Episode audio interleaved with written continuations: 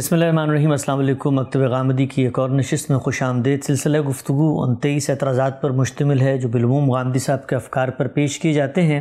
سود کا موضوع زیر بحث ہے اور سود کے حوالے سے یہ دوسری نشست ہے۔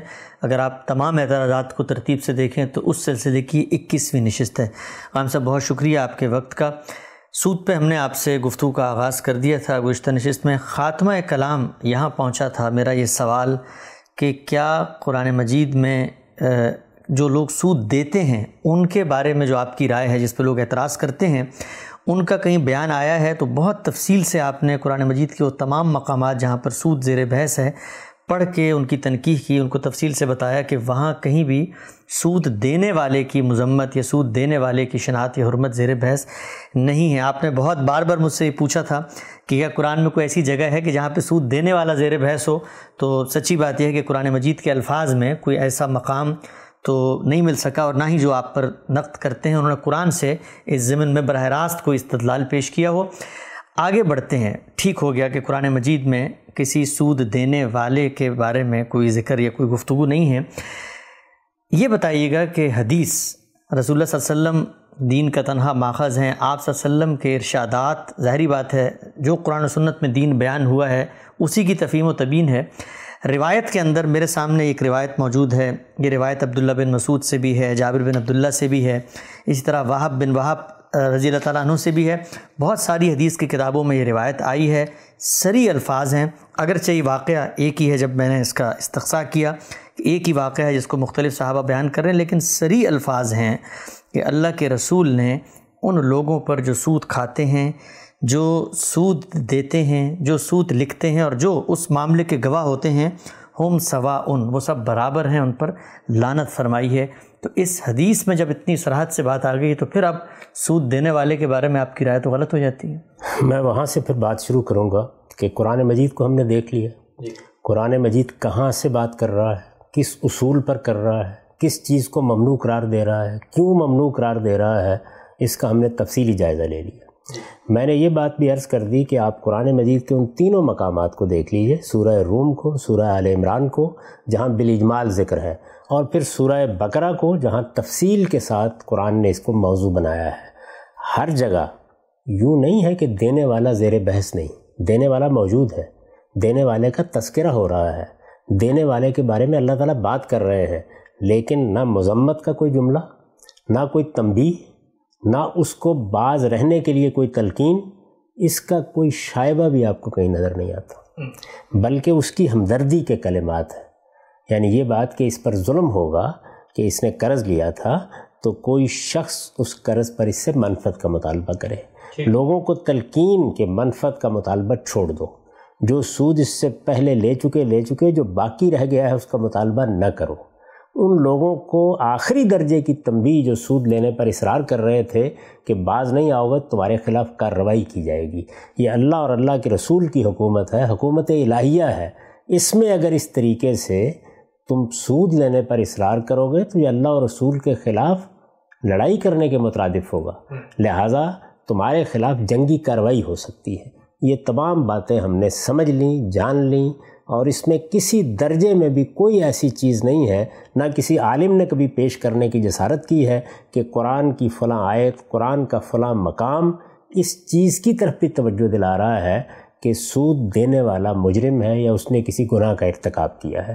یہ بات پوری طرح واضح ہو گئی قرآن مجید کی حد تک۔ اب حدیث پر آئیے۔ میں یہ عرض کرتا ہوں کہ حدیث کے پورے ذخیرے میں جب آپ دیکھتے ہیں کہ یہ ایک واقعہ بیان ہوا ہے، میں نے جب یہ لکھا تھا اپنی کتاب مقامات میں کہ ایک حدیث سے البتہ لوگوں نے استدلال کیا ہے۔ تو ایک حدیث کا مطلب کیا ہے؟ یعنی ایک مضمون کی حدیث۔ یہ تین چار صحابہ سے ہے انہوں نے ایک ہی موقع پر رسالت معاب صلی اللہ علیہ وسلم کی ایک گفتگو کو روایت کیا ہے۔ یہ بات تو آپ مانتے ہیں نا کہ اس کے سوا اور کوئی چیز نہیں ہے حدیث کے ذخیرے میں۔ بھی جی، یعنی اگر حدیث کے ذخیرے میں کوئی اور چیز ہے تو ضرور سامنے لے آئیے۔ حدیث کے ذخیرے میں یہی ایک موقع ہے جس میں اس موضوع پر گفتگو ہوئی ہے۔ جی۔ جس میں رسالت معاب صلی اللہ علیہ وسلم نے ایک بات کہی ہے۔ اس بات کو تین یا چار صحابہ نے آگے روایت کر دیا ہے۔ ایک ہی موقع ہے جس میں رسول اللہ علیہ وسلم نے گفتگو کی ہے۔ اس میں کچھ چیزیں سود لینے والوں کے علاوہ بھی موضوع بحث ہیں۔ اتنی بات واضح ہے۔ جی۔ لیکن جو بات آپ فرما رہے ہیں کہ اس میں سود دینے والے کے بارے میں کچھ کہا گیا ہے میں یہ کہتا ہوں یہاں بھی کچھ نہیں کہا گیا۔ یعنی جس طرح سے قرآن مجید اس کے ذکر سے خالی ہے یہ حدیث بھی اس کے ذکر سے خالی ہے۔ ہمارے ہاں بارہا ایسا ہوتا ہے کہ سوئے فہم کی وجہ سے ہم کسی چیز کو متعین کر لیتے ہیں اور پھر خیال کرتے ہیں کہ یہ تو وہاں لکھی ہوئی ہے۔ اچھا۔ قرآن مجید سے متعلق بھی اس طرح کی باتیں بعض اوقات ہو جاتی ہیں ان کی حقیقت بتانے کی ضرورت ہوتی ہے۔ حدیثوں میں بھی ایسا ہو جاتا ہے۔ تاہم حدیث پر گفتگو سے پہلے میں یہ عرض کر دوں کہ حدیث کا مقام کیا ہوتا ہے؟ یعنی جب قرآن مجید کسی چیز کو بیان کر دیتا ہے تو قرآن مجید نے جو فریم طے کر دیا ہوتا ہے، رسالت میں آپ صلی اللہ علیہ وسلم اس سے کبھی تجاوز نہیں فرماتے، اس کے اندر گفتگو کرتے ہیں۔ اور جب وہ گفتگو کرتے ہیں تو کوئی سننے والا اس کو بیان کر دیتا ہے۔ چنانچہ جو کچھ بھی روایتوں میں بیان ہوگا، اس سے متعلق میں بڑی تفصیل سے گفتگو کر چکا ہوں۔ اس سے پہلے اور اپنی کتابوں میں اس کو واضح کر چکا ہوں کہ وہ تفہیم و طوین ہوگی، وہ سیرت و سوانے ہوگی وہ رسالت معاب صلی اللہ علیہ وسلم کے اسوہ حسنہ کا بیان ہوگا۔ یہ سب چیزیں ہمیں حدیثوں ہی سے ملتی ہیں۔ یہ در حقیقت رسالت معاب صلی اللہ علیہ وسلم کے علم و عمل کا تاریخی ریکارڈ ہے۔ یعنی نبی کی حیثیت سے آپ نے قرآن دیا، نبی کی حیثیت سے آپ نے سنت دی، وہ ہم تک پہنچ گئی۔ لیکن اس کے ساتھ ظاہر ہے کہ آپ نے دین کے ایک جید عالم کی حیثیت سے، پہلے عالم کی حیثیت سے، جس کا بے خطا علم ہے، جس کے علم کے پیچھے اللہ تعالیٰ کی تائید و تصویب ہے، اس حیثیت سے کچھ گفتگویں کی ہیں۔ وہ گفتگویں خطبات جمعہ میں کی ہیں، لوگوں کے سوالوں کے جواب میں کی ہیں، کوئی تنبیہ کرتے وقت کی ہیں، کسی اطلاق کو واضح کرتے وقت کی ہیں۔ وہ گفتگو ہیں جو ہمارے یہاں حدیث کی صورت میں پہنچتی ہیں۔ یہ گویا ہمارے لیے وہ ذخیرہ ہے جس سے ہم یہ جان سکتے ہیں کہ رسالت معاب صلی اللہ علیہ وسلم نے قرآن مجید کے فہم میں یا سنت کے فہم میں لوگوں کی کیا رہنمائی فرمائی ہے یا اس پر عمل کا کیا نمونہ پیش کیا ہے۔ تو جو حدیث آپ نے بیان فرمائی ہے میں اس کی تحلیل کر کے آپ کو بتاتا ہوں کہ اس میں بھی در حقیقت ایسا کوئی ذکر نہیں اچھا۔ محض ایک غلط فہمی ہے جس کو لوگوں نے اصول ہی نہیں بلکہ ایک قطعی حکم بنا کے پیش کرنا شروع کر دیا ہے۔ تو آپ حدیث کو دیکھ لیجیے۔ جی۔ یہ حدیث پوری کی پوری امام مسلم نے بیان کر دی۔ جس طرح کہ آپ نے ذکر کیا مختلف جگہوں پر بیان ہوئی ہے۔ اور کہیں اس کا کوئی ایک ٹکڑا نقل ہو گیا ہے کہیں دوسرا ٹکڑا نقل ہو گیا ہے یہاں پوری آ گئی ہے۔ اور یہ دیکھیے کیا ہے۔ یہ یہ ہے لانا رسول اللہ صلی اللہ علیہ وسلم آکل الربا و موکل ہو و کاتب ہو و شاہد ہے وہ کالا ہم سوا۔ یہ اس کے الفاظ ہیں۔ اب یہ دیکھیے کہ اس میں سود لینے والے کے علاوہ کچھ لوگوں کا ذکر ہوا ہے۔ جی۔ کیوں ذکر ہوا ہے ان کا؟ اس کے لیے یہ ضروری ہے کہ آپ یہ سمجھیں کہ سود کا کاروبار ہوتا کیسے دیکھیے ایک چیز یہ ہے کہ میرا ایک بھائی میرے پاس آیا، اس نے آ کر مجھ سے قرض مانگا۔ ہم اس پہ گفتگو کر چکے ہیں کہ اسلامی اخلاقیات میں قرض تبروں کا عمل ہے، نیکی کا عمل ہے، خیر کا عمل ہے، اس پر منفت کا مطالبہ نہیں کیا جا سکتا۔ میرا بھائی میرے پاس آیا، اس نے مطالبہ کیا اور میں نے اس سے کہا کہ میں تو اس کے اوپر خدا نخواستہ سود دوں گا۔ یہ ایک انفرادی معاملہ ہے، لیکن جس وقت سود ایک کاروبار کی صورت اختیار کرتا ہے، جس کو آپ مہاجن کا کاروبار کہتے ہیں تو اس کے کچھ لوازم ہیں۔ اچھا۔ وہ جب بھی اختیار کرے گا یہ لازمن ہوگا۔ ایسا ہوتا تھا کہ بہت سے لوگ جن کے پاس وافر سرمایہ ہے وہ ساہوکار کی حیثیت سے اپنی دکان کھول لیتے تھے۔ یعنی ان کا گویا سودی کاروبار کے لیے ایک مرکز قائم ہو گیا۔ نیٹ ورک بنتا تھا۔ ایک نیٹ ورک بنتا تھا ایک مرکز قائم ہو گیا۔ آپ دور جدید میں بینک سے اس کو سمجھ سکتے ہیں۔ یعنی بینک میں یوں نہیں ہوتا کہ کوئی ایک فرد ہے جس کے آپ گھر جاتے ہیں اور اس سے معاملہ کر کے آ جاتے ہیں۔ بینک ایک ادارہ ہے۔ تو اسی طرح مہاجنی سود جب سوسائٹی میں رائج ہوا اور اس نے ایک کاروبار کی صورت اختیار کی، تو وہ بھی ایک ادارے کی صورت میں وجود پذیر ہوا۔ اس ادارے کے میں نے عرض کیا کچھ لوازم ہیں۔ وہ شخص جو سود کا کاروبار کرتا ہے، وہ محض کسی قرض کے لیے آنے والے کا انتظار نہیں کرے گا۔ وہ تو چاہتا ہے کہ اس کے پاس روپیہ موجود ہے یہ روپیہ کاروبار میں لگے۔ لوگ اس کے پاس آئیں۔ دو باتوں کا فرق سمجھ لیجیے پہلے۔ یعنی میرے پاس کچھ روپیہ ہے میرا کوئی کاروبار کرنے کا ارادہ نہیں میرے پاس میرا ایک بھائی آیا اس نے مجھ سے آ کے قرض مانگا۔ یہ انفرادی معاملہ ہے۔ یہ تو ایسے ہی ہوگا کہ میں یا اس کو قرض ویسے دے دوں گا اور یا اگر میری بدقسمتی ہے تو میں اس سے مطالبہ کر ڈالوں گا کہ مجھے آپ اس کے اوپر منفت دیں گے۔ ظاہر ہے کہ اس کو بتا دیا گیا کہ یہ عمل جائز نہیں ہے۔ لیکن جس وقت آپ اس کو باقاعدہ کاروبار کی حیثیت دیں گے تو اب یوں نہیں ہے کہ کوئی آئے گا قرض لینے کے لیے تو بات ہوگی۔ اب تو قرض لینے والے ڈھونڈنے ہیں۔ ان کو تلاش کرنا ہے۔ ان کو ترغیب دینی ہے کہ وہ قرض لینے کے لیے آئیں جس وقت آپ ایک کاروبار شروع کرتے ہیں تو کاروبار کے لیے سب سے پہلی چیز یہ ہوتی ہے کہ آپ کا گاہک آنا چاہیے۔ ایک مہاجن کے لیے قرض لینے والا اس کے اس عمل میں گاہک کی حیثیت رکھتا ہے۔ وہ کسٹمر ہے۔ تو اس کسٹمر کو تلاش کرنے کے لیے لوگ چاہیے ہوتے ہیں۔ یعنی ایسے لوگ کہ جو لوگوں سے رابطہ کریں ضرورت مند لوگوں کو توجہ دلائیں۔ ان سے کہیں کہ آپ کو بہت اچھی صورت میں یہ قرض مل سکتا ہے۔ اس پر اتنی شرح ہوگی۔ اس میں یہ سہولت ہوگی۔ یہ سب کام کریں گے نا وہ۔ اسی طریقے سے جس وقت آپ قرض دے دیں گے تو آپ قرض کی قسطوں وصول کرنی ہے۔ یعنی کچھ لوگ ہوں گے کہ جو جا کے وصول کیا کریں گے۔ کوئی آدمی جب قرض لیتا ہے اور مہاجنی قرض لیتا ہے تو وہ سود کی قسط ادا کرے گا۔ جی۔ یہ بھی ہو سکتا ہے کہ قرض کی کوئی قسط ادا کرے۔ یعنی دونوں شکلیں ہو سکتی ہیں۔ جی۔ قرض ایک ہی وقت پہ ادا کیا جائے گا یا یہ ہے کہ بالاقساط ادا کر دیا جائے گا۔ لیکن سود تو آپ کو دینا ہے نا؟ ماں بما آپ کو سود دینا ہے۔ ہفتہ وار سود بھی ہوتا تھا۔ اچھا۔ روز کا سود بھی ہوتا تھا۔ اچھا۔ مہاجنی سود بعض اوقات اس قدر تلخ صورت اختیار کر لیتا تھا۔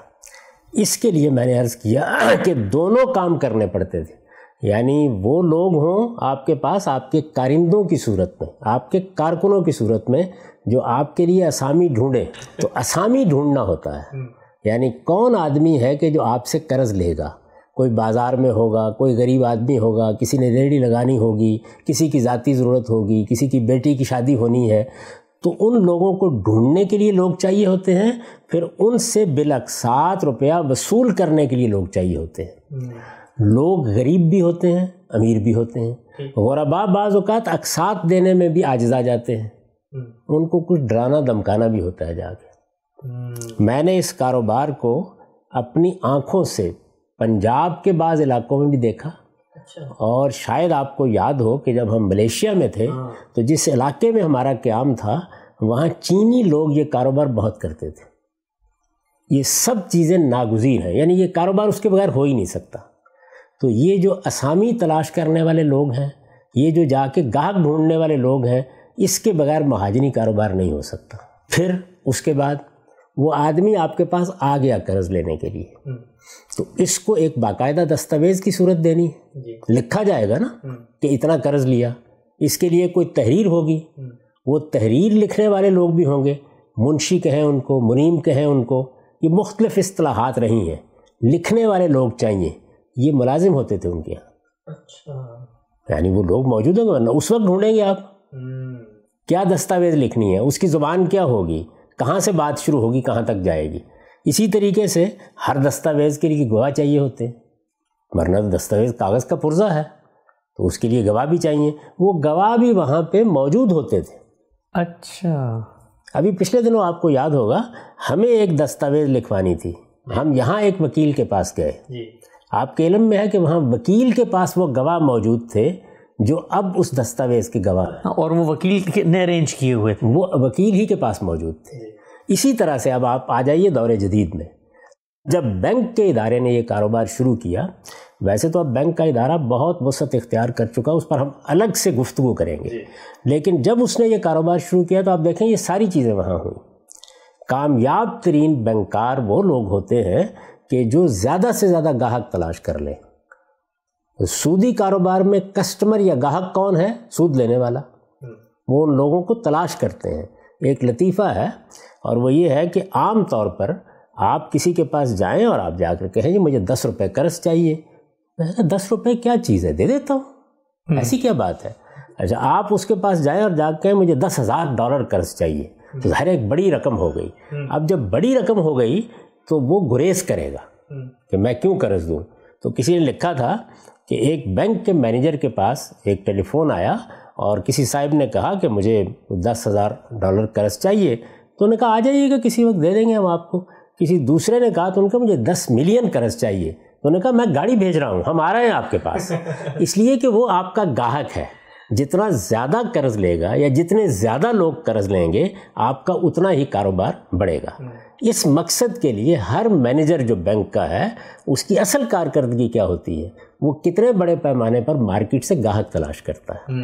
اچھا اسی طرح بینکوں کو تو اب ایک طرح کا سرکاری تحفظ حاصل ہے اور ان کے ہاں پولیس موجود ہوتی ہے ان کو اس کی ضرورت نہیں ہے وہ ظاہر ہے کہ عدالتوں سے رجوع کر سکتے ہیں ان کو حکومتوں کا تحفظ بھی حاصل ہوتا ہے مہاجن کو یہ تحفظ حاصل نہیں ہوتا تھا۔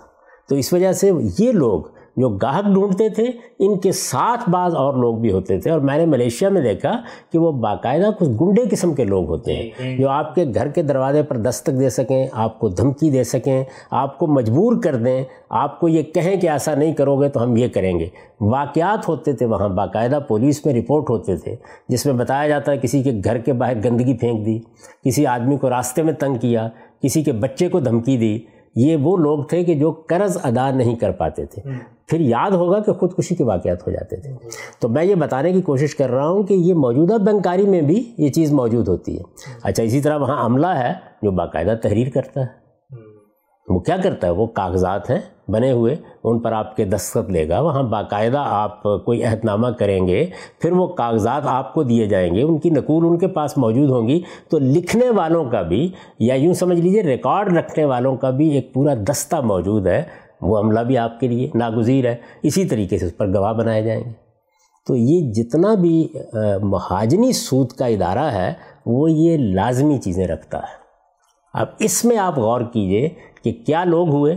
یعنی وہ آدمی جو ساہوکار ہے جس کا سرمایہ ہے جس کا سرمایہ سود پر چلایا جا رہا ہے ایک تو وہ ہو گیا۔ یعنی موجودہ زمانے میں ظاہر ہے کہ بینک کے ذمہ دار وہ لوگ ہوتے ہیں جن کے سرمایہ پر بینک چل رہا ہوتا ہے۔ جی۔ تو وہاں کیا ہے؟ وہاں مہاجن ہے ایک ہے دو ہیں۔ جنہوں نے یہ کاروبار شروع کر رکھا ہوا ہے وہ لوگ ہیں۔ یہ کون ہوئے؟ سود کھانے والے۔ اچھا وہ لوگ کے جو اسامی ڈھونڈ رہے ہیں جو جاتے ہیں گاہک تلاش کرتے ہیں جو اس کے بعد قسطیں وصول کرنے کے لیے جاتے ہیں یہ کون ہیں؟ سود کھلانے والے۔ اچھا۔ اچھا اب اس کے بعد جب سود کی دستاویز لکھنی ہے تو کون لوگ زیر بحث آئیں گے؟ وہ جو لکھنے کا فن جانتے ہیں منشی ہیں وہاں بیٹھے ہوئے ہیں۔ ان کا کام یہی ہے۔ موجودہ زمانے میں تو آپ نے اس کی تحریریں باقاعدہ وضع کر لی ہیں۔ وہ تحریریں بھی کبھی آپ نے دیکھی ہوں گی۔ آپ بینک کے ساتھ کوئی معاملہ کریں بیس بیس صفوں کے ہوتے ہیں۔ یعنی وہ باقاعدہ قانونی چیزوں کا لحاظ رکھ کے تحریریں بنائی جاتی ہیں۔ جی۔ تو اس نظام میں بھی یہ ضرورت ہے اس نظام میں بھی یہ ضرورت ہوتی تھی۔ اسی طرح گواہ اس کے اوپر لائے جائیں گے۔ اب جب آپ کاروبار کر رہے ہیں مہاجنی سود کا کاروبار کر رہے ہیں اس زمانے میں کر رہے ہیں جو رسالت معاب صلی اللہ علیہ وسلم کا عہد سعادت ہے اور قرآن مجید نے یہ کہہ دیا کہ اس پر پابندی لگا دی گئی ہے تو مجھے یہ بتائیے کہ اس میں وہ لوگ کے جو سود کا کاروبار کر رہے ہیں وہ لوگ جو ان کے لیے اسامی ڈھونڈ رہے ہیں وہ جو ان کے دفتروں میں بیٹھ کر دستاویزات لکھ رہے ہیں ان سب کو برابر قرار دیا جائے گا یا نہیں قرار دیا جائے گا؟ تو رسالت معاب صلی اللہ علیہ وسلم نے حدیث میں یہ فرمایا ہے۔ اس میں لفظ استعمال ہوا ہے موکل جی۔ سود کھلانے والا۔ بجائے اس کے کہ سودی کاروبار مہاجن کے دفتر کو سمجھ کر یہ دیکھا جاتا کہ اس میں لوگ کیا ہیں۔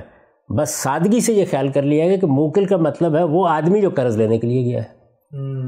وہ نہ اس کے ساتھ تعاون کر رہا ہے نہ اس کا مددگار ہے نہ اس کا کاروبار چلا رہا ہے۔ وہ تو اپنی ضرورت پوری کرنے کے لیے گیا ہے۔ وہ ذاتی ضرورت بھی ہو سکتی ہے وہ کاروباری ضرورت بھی ہو سکتی ہے۔ وہ قرض لینے گیا ہے۔ وہ مہاجن کا آدمی نہیں ہے۔ کہ اس کے بارے میں یہ کہا جائے کہ یہ سب برابر ہیں۔ مہاجن کے آدمی کون سے ہیں؟ موجودہ زمانے میں سمجھ لیجیے یعنی بینکار نے جو بینک قائم کیا ہے، اس کا عملہ کون سا ہے؟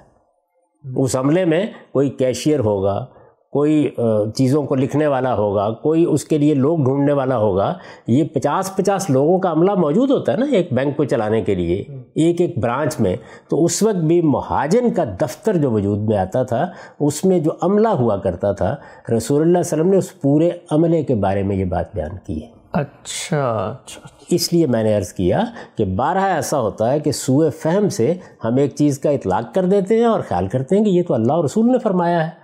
تو میں پوری ذمہ داری کے ساتھ یہ بات کہتا ہوں کہ نہ قرآن مجید میں سود دینے والے کا کوئی ذکر ہے اور نہ حدیث میں سود دینے والے کا کوئی ذکر ہے۔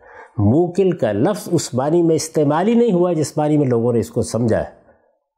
ورنہ مجھے یہ بتائیے کہ اگر آدمی یہ جانتا ہو کہ سود کیسے ہوتا ہے اس کا کاروبار کیسے بنتا ہے مہاجن کام کیسے کرتے ہیں تو وہ اس موکل کو تلاش نہیں کر سکتا کہ جو اسامی ڈھونڈنے کے لیے جا رہا ہے۔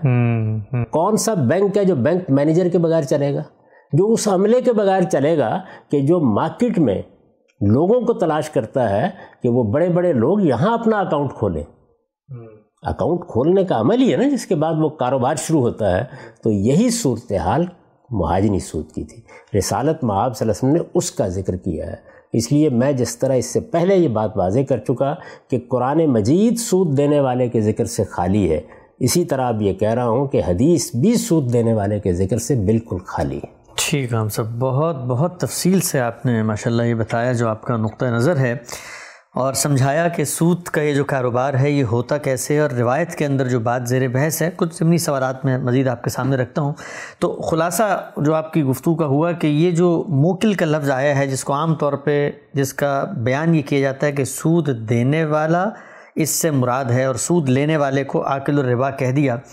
میں تھوڑی سی بحث لفظ کے لحاظ سے کرنا چاہتا ہوں۔ آپ کا جو پورا پیراڈائم اور پوری جو آپ عام طور پہ اپنی فکر پیش کرتے ہیں، اس میں لفظ اور جملے کی تعریف اور یہ سب باتیں۔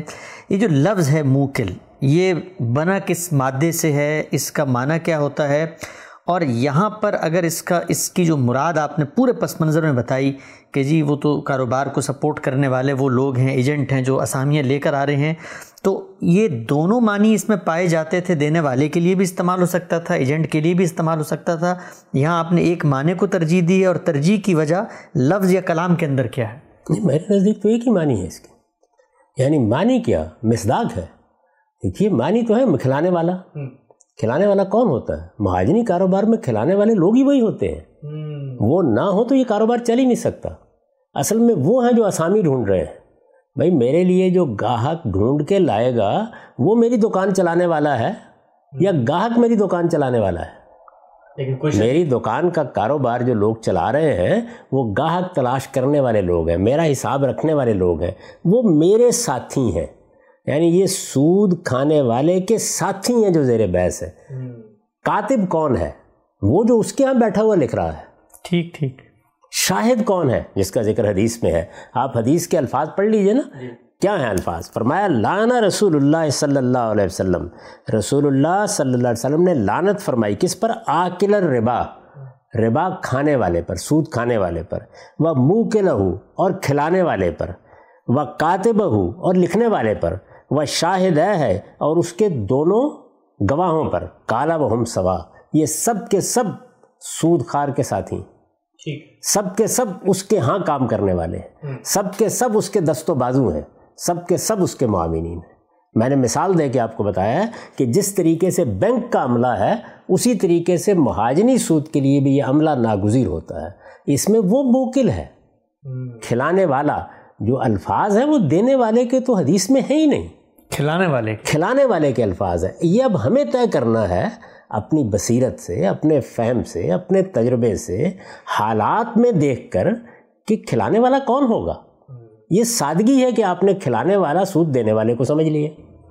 وہ سود کھلانے والے وہ لوگ ہیں جو اس کاروبار کو چلا رہے ہیں۔ وہ گاہک ڈھونڈ کے لاتے ہیں اور پھر وہ سود کی رقم جمع کرتے ہیں ماں بما وہی جا کے اسامیوں سے وصول کرتے ہیں۔ یہ کاروبار چلتا ہی ان کے بلبوتے پر ہے۔ میں نے پہلے مثال دی آپ کو کہ انفرادی طور پر میں نے کسی کو قرض دے دیا اور خدا نخواستہ اپنی بدقسمتی سے اس سے سود کا مطالبہ کر دیا یہ انفرادی معاملات ہیں۔ لیکن عرب میں کیا صورتحال یہی تھی؟ رسالت معاب صلی اللہ علیہ وسلم نے انہی لوگوں کو روکا تھا۔ قرآن مجید نے کیا کسی انفرادی طور پر کام کرنے والے کو کہا تھا کہ فضل و حرب من اللہ و رسول ہی اللہ اور رسول کی طرف سے جنگ کا چیلنج قبول کرو۔ یہ الٹیمیٹم کن لوگوں کو دیا گیا تھا؟ ان لوگوں کو دیا گیا تھا جن کی طرف سے شدید مزاحمت کا اندیشہ تھا جن کا کاروبار بن چکا ہوا تھا۔ اور مہاجنی سود کا کاروبار ہر آدمی جس نے معیشت کو کچھ سمجھا ہے وہ جانتا ہے کہ دنیا میں ہمیشہ موجود رہا ہے۔ یہ عرب میں بھی موجود تھا۔ میں نے آپ کو مثال دی کہ اس وقت بھی چینیوں کے ہاں یہ کاروبار آخری انتہا پر ہوتا ہے۔ وہ اس کاروبار کو اپنے کلچر کا حصہ سمجھتے ہیں۔ ہم جہاں رہتے تھے وہاں گرد و پیش میں اس کے بہت سے دفاتر موجود جی دکانیں بنی ہوئی تھیں یہ جو دفاتر ہیں ان دفاتر میں کام کرنے والے لوگ اصل میں کس کے معاونین ہیں؟ کس کے دست و بازو ہیں؟ کس کا کاروبار چلا رہے ہیں؟ سود کھانے والے کا کاروبار چلا رہے ہیں۔ تو آکل الربا کون ہے؟ سود کھانے والا۔ موکل الربا کون ہے؟ کھلانے والا کون ہے؟ اس کا عملہ۔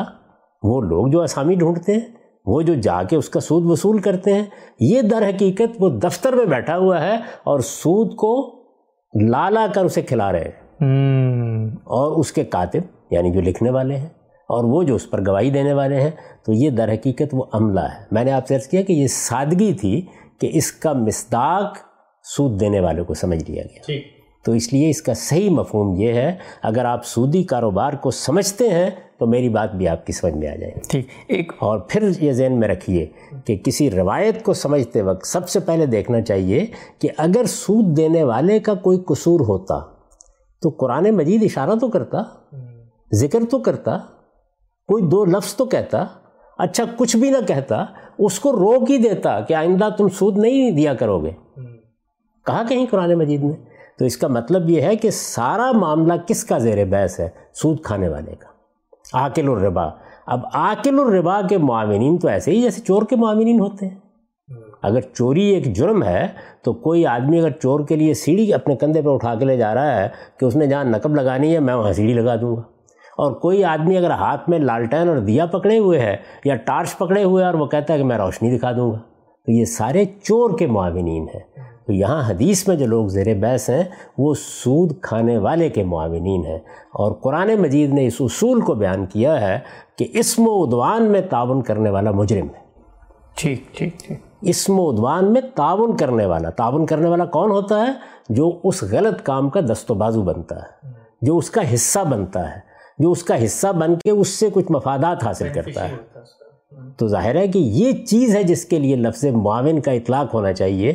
قرآن مجید میں اس حدیث کی بنیاد موجود ہے۔ اور یہ بالکل ایک عقلی بات ہے۔ یعنی کسی جگہ بھی کوئی کاروبار مثال کے طور پر ایک آدمی شراب کا کارخانہ لگاتا ہے تو جو آدمی اس کے لیے خام مال ڈھونڈ کے لاتا ہے جو آدمی وہاں پہ جا کے کچھ کام کرتا ہے شراب کشید کرنے میں کوئی مدد کرتا ہے سارے مجرم ہوں گے نا۔ یہ دنیا کی ہر جگہ کے اوپر ایک ہی اصول ہے۔ تو رسالت معاب صلی اللہ علیہ وسلم نے کوئی نئی بات نہیں فرمائی۔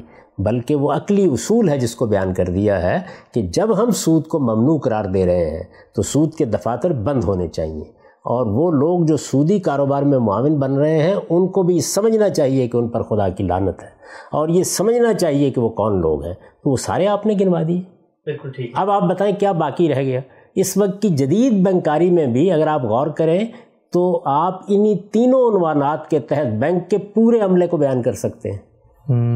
رسالت میں آپ صلی اللہ علیہ وسلم کے بارے میں یہ کہا گیا ہے نا کہ آپ نے خود فرمایا کہ اتی تو جوامع القلم، مجھ کو جامع ترین بات کہنے کی صلاحیت دی گئی ہے۔ تو اب ذرا تھوڑی دیر کے لیے دیکھیے، جیسے میں دیکھتا ہوں اس معاملے کو کہ سودی کاروبار ممنوع قرار دے دیا گیا، وہ آؤٹ لا ہے۔ سودی کاروبار کے بارے میں قرآن مجید نے کہہ دیا کہ وزر ما بقیہ من الربا، کوئی اب سود کا مطالبہ نہیں کرے گا۔ یہ بتا دیا کہ اگر لوگوں نے سرکشی دکھائی، مقابلے میں کھڑے ہونے کی کوشش کی، تو ان کے خلاف کارروائی کی جائے گی۔ اس وقت ظاہر ہے کہ اگر کوئی جتھا بنا کے سامنے آ جائے گا، تو اس کے خلاف جنگی کارروائی کرنا ہوگی۔ موجودہ زمانے کی پولیس اور یہ ادارے تو موجود نہیں تھے۔ تو قرآن مجید نے کہا فضل و بحرب من اللہ و رسول ہی یہ صورتحال جب سورہ بقرہ میں سامنے آ گئی، تو رسالت میں آپ صلی اللہ علیہ وسلم نے اس کی وضاحت فرمائی۔ اور وضاحت فرمائی تو گویا سارے کے سارے مہاجن کے دفتر کے لوگوں کے بارے میں یہ بتایا کہ ہم سوا یہ سب کے سب برابر ہے کیونکہ یہ تو اصل میں اس دفتر کو چلانے کا باعث ہے۔ یہ اس کاروبار کے زندہ رہنے کا باعث ہے۔ ان کے بغیر کاروبار چل ہی نہیں سکتا۔ ضرورت مند لوگ یہ تو بالکل اسی طرح کی بات ہے کہ اچھی بات ہے کہ جس گھر میں چوری کی جائے گی اس کو بھی مجرم قرار دے دیا جائے گا۔ جس کے ساتھ ملاوٹ کی جائے گی وہ لینے کیوں گیا تھا سودا سلب بازار سے؟ یہ سوچنے کا کیا طریقہ ہے؟ جی۔ تو تعاون کون کر رہے ہیں؟ تعاون وہ کاتب کر رہا ہے جو وہاں بیٹھا ہوا دستاویز لکھ رہا ہے، جس طرح کہ آج وہ بینک میں بیٹھا ہوا ہے۔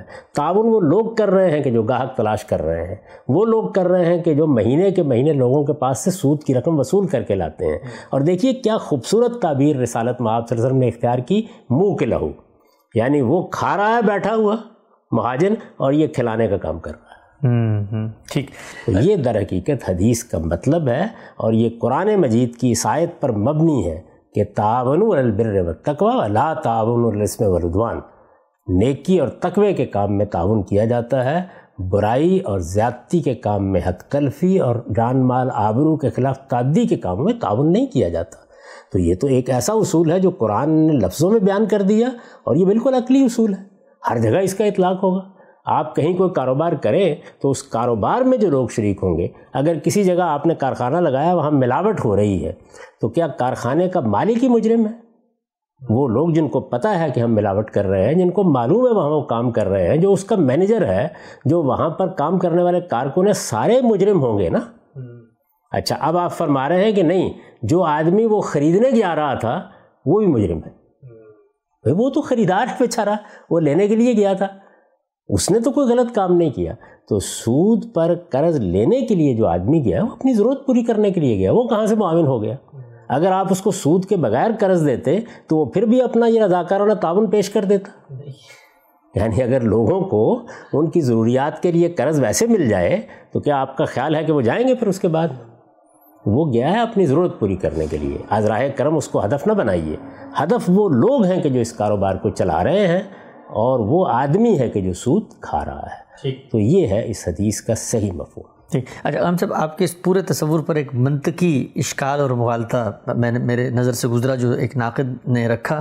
وہ یہ ہے کہ اگر کوئی شخص کاروبار کی صورت میں یہ کام نہیں کر رہا انفرادی طور پہ کر رہا ہے مثلا آپ اور میں کر رہے ہیں تو اس صورت میں تو نہ ہمارا کوئی کاتب ہے نہ شاہد ہے نہ کوئی ایجنٹ ہے جو آپ کو لے کر آ رہا ہے تو اس صورت میں پھر موکل کون ہوگا؟ نہیں اس صورت میں موکل کو زیر بحث لانے کی ضرورت کیوں ہے؟ وہ جہاں ہوں گے وہاں پہ زیر بحث آئیں گے نا۔ ٹھیک ٹھیک یعنی آپ نے یہاں ضرور پیدا کرنے ہیں۔ جہاں وہ ہوں گے تو بتا دیا گیا۔ مثلا میں نے اپنے گھر میں انفرادی طور پر شراب کشید کرنے کا کام شروع کر دیا ہے۔ تو اب بھی عملہ لانا ضروری ہے۔ جس جگہ میں ایک کارخانہ بناؤں گا شراب کشید کرنے کا وہاں کارکن موجود ہوں گے۔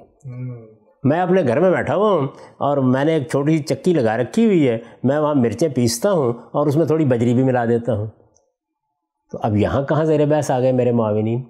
جب میں اس کو ایک باقاعدہ کاروبار بناؤں گا، وہاں دس لوگوں کو بھرتی کروں گا، وہاں کسی آدمی کو مینیجر لگاؤں گا جو میرے اس کاروبار کو چلائے گا، تو اب وہ سارے کے سارے ہیں جو اس حدیث کا مصداق ہوں گے کہ ہم سوا تو ذہنی طور پر یہ سمجھ لیجیے کہ جب بھی کوئی گناہ کا جب بھی کوئی جرم کا ارتکاب ہوتا ہے اور اس جرم کو آپ ایک باقاعدہ کاروبار بناتے ہیں جتھا بنا لیا آپ نے۔ آپ نے ڈاکے ڈالنے کے لیے جتھا بنا لی آپ نے ملاوٹ کرنے کے لیے کوئی گروہ ترتیب دے لیا۔ تو اب یہ سارے کے سارے ہم سوا کا مصداق ہونے چاہیے نا۔ یہ بالکل عقلی بات ہے۔ جو رسالت میں آپ سے رسم نے کی ہے، سمجھ میں آتی ہے یہ بات، اور یہی حدیث میں بیان ہوئی ہے۔ تو گویا حدیث قرآن مجید کے بیان کردہ فریم سے ادنا درجے میں کوئی تجاوز نہیں کر رہی۔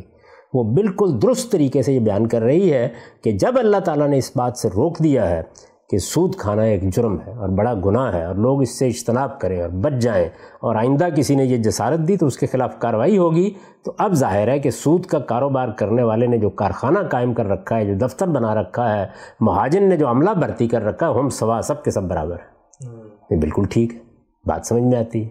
یہ حدیث قرآن مجید ہی کے مدعا کو آگے واضح کر رہی ہے اسی کا اطلاق بیان کر رہی ہے۔ دنیا بھر میں اس کو ایک صداقت کے طور پر مانا جائے۔ گا جہاں کہیں بھی کسی برائی کو آپ ایک کاروبار بنائیں گے جرم کو آپ باقاعدہ منظم کریں گے وہاں آپ کے معاونین اس میں شریک ہوں گے۔ ان میں ظاہر ہے کہ اوپر بیٹھا ہوا سرہنگ تو ایک ہی ہوگا دو ہوں گے چار ہوں گے لیکن باقی لوگ جو عملے میں کام کر رہے ہوتے ہیں یہ وہ زیر بحث ہے ٹھیک۔ اس میں جو لوگ اس سے متاثر ہو رہے ہیں وہ کیوں زیر بحث آ گئے؟ تو یہ بالکل سادگی تھی کہ جس میں موکل کا ترجمہ یہ کر دیا گیا کہ کھلانے والا تو اچھا کھلانے والا وہ ہے کہ جو سود دیتا ہے۔ نہیں، کھلانے والے وہ ہیں جو گاہک ڈھونڈ کے لاتے ہیں، جو سود کو وصول کرتے ہیں، جو اسامیوں کے پاس سے جا کر ماں بما لا کے سود اپنے مالک کو دیتے ہیں۔ یہ وہ لوگ ہیں، ان کو حدیث میں مکل کہا گیا ہے۔ ٹھیک۔ آخری سوال خان صاحب، اس روایت کے بارے میں۔ ہم عام طور پہ دیکھتے ہیں کہ جب کسی شخص کی کوئی ضرورت ہوتی ہے اور اس کو کہیں سے قرض ملتا ہے اور اس کو کوئی تسلی ہو جاتی ہے، پیسہ مل گیا، اگرچہ وہ سود پہ کیوں نہ ہو تو اس کے پاس اگر کوئی آتا ہے پوچھتا ہے کہ جی تو وہ بھی تو کبھی کبھی ریفر کرتا ہے کہ میں نے فلاں سے قرض لیا تھا تم بھی لینا چاہو۔ تو اس صورت میں تو وہ ایک طرح سے گاہک ہی لے کے جا رہا ہے۔ یعنی اس کو باقاعدہ کمیشن ملتا ہے وہاں سے؟ تو پھر تو یقیناً وہ اس کے عملے کا آدمی ہو گیا۔ وہ تو بتا رہا ہے کہ میں جیسا مجبور ہوں تم بھی ویسے ہی مجبور ہو۔ اچھا تمہیں بھی بیٹی کی شادی کرنی تھی۔ تمہارے کاروبار میں بھی سرمایہ کی ضرورت ہے۔ تو مجھے وہاں سے مل گیا تھا تم بھی وہاں سے جا کے لے لو۔ اس کو کس اصول پر آپ مجرم قرار دے سکتے ہیں؟ تو میں یہ عرض کر رہا ہوں کہ نہ قرآن اس کو مجرم قرار دیتا ہے، نہ حدیث اس کو مجرم قرار دیتی ہے۔ یہ محض سوئے فہم ہے۔ اس سے زیادہ کوئی چیز نہیں ہے۔ موکل کے لفظ کا مستاق غلط طے کر لیا گیا ہے۔ یہ سمجھنے کی ضرورت نہیں محسوس کی گئی کہ مہاجنی کاروبار میں اگر کاتب ایک شخص ہے اور شاہدہ ہے یعنی دو گواہ وہاں ضروری ہیں، تو اس سے کہیں زیادہ ضروری وہ عملہ ہے کہ جو اسامیہ تلاش کرے گا، جو سود وصول کرے گا۔ ٹھیک ہے ہم صاحب بہت تفصیل سے آج ہمارے جو گفتگو ہے، اس میں یہ روایت زیر بحث آئی، جو سود کے حوالے سے ایک بنیادی اعتراض آپ کی گفتگو اور آپ کے افکار اور لکھی ہوئی چیزوں پہ کیا جاتا ہے کہ سود دینے والا جو شخص ہے، اس کے بارے میں جو روایت میں بات زیر بحث آئی ہے، اس کو آپ نے واضح کیا۔ سود کے حوالے سے گفتگو بھی جاری ہے۔ بہت تفصیل سے ہم نے قرآن مجید اور حدیث کو زیر بحث لائے ہیں۔ بینکنگ کے حوالے سے کیا آپ کی رائے ہے؟ نیشنل سیونگ مارڈگیج اس طرح سے پرائز بانڈ اور باقی سارے موضوعات انشاءاللہ اگلی نشست میں زیر بحث لائیں گے۔ اب تک آپ کے وقت کا بہت شکریہ۔ بہت شکریہ۔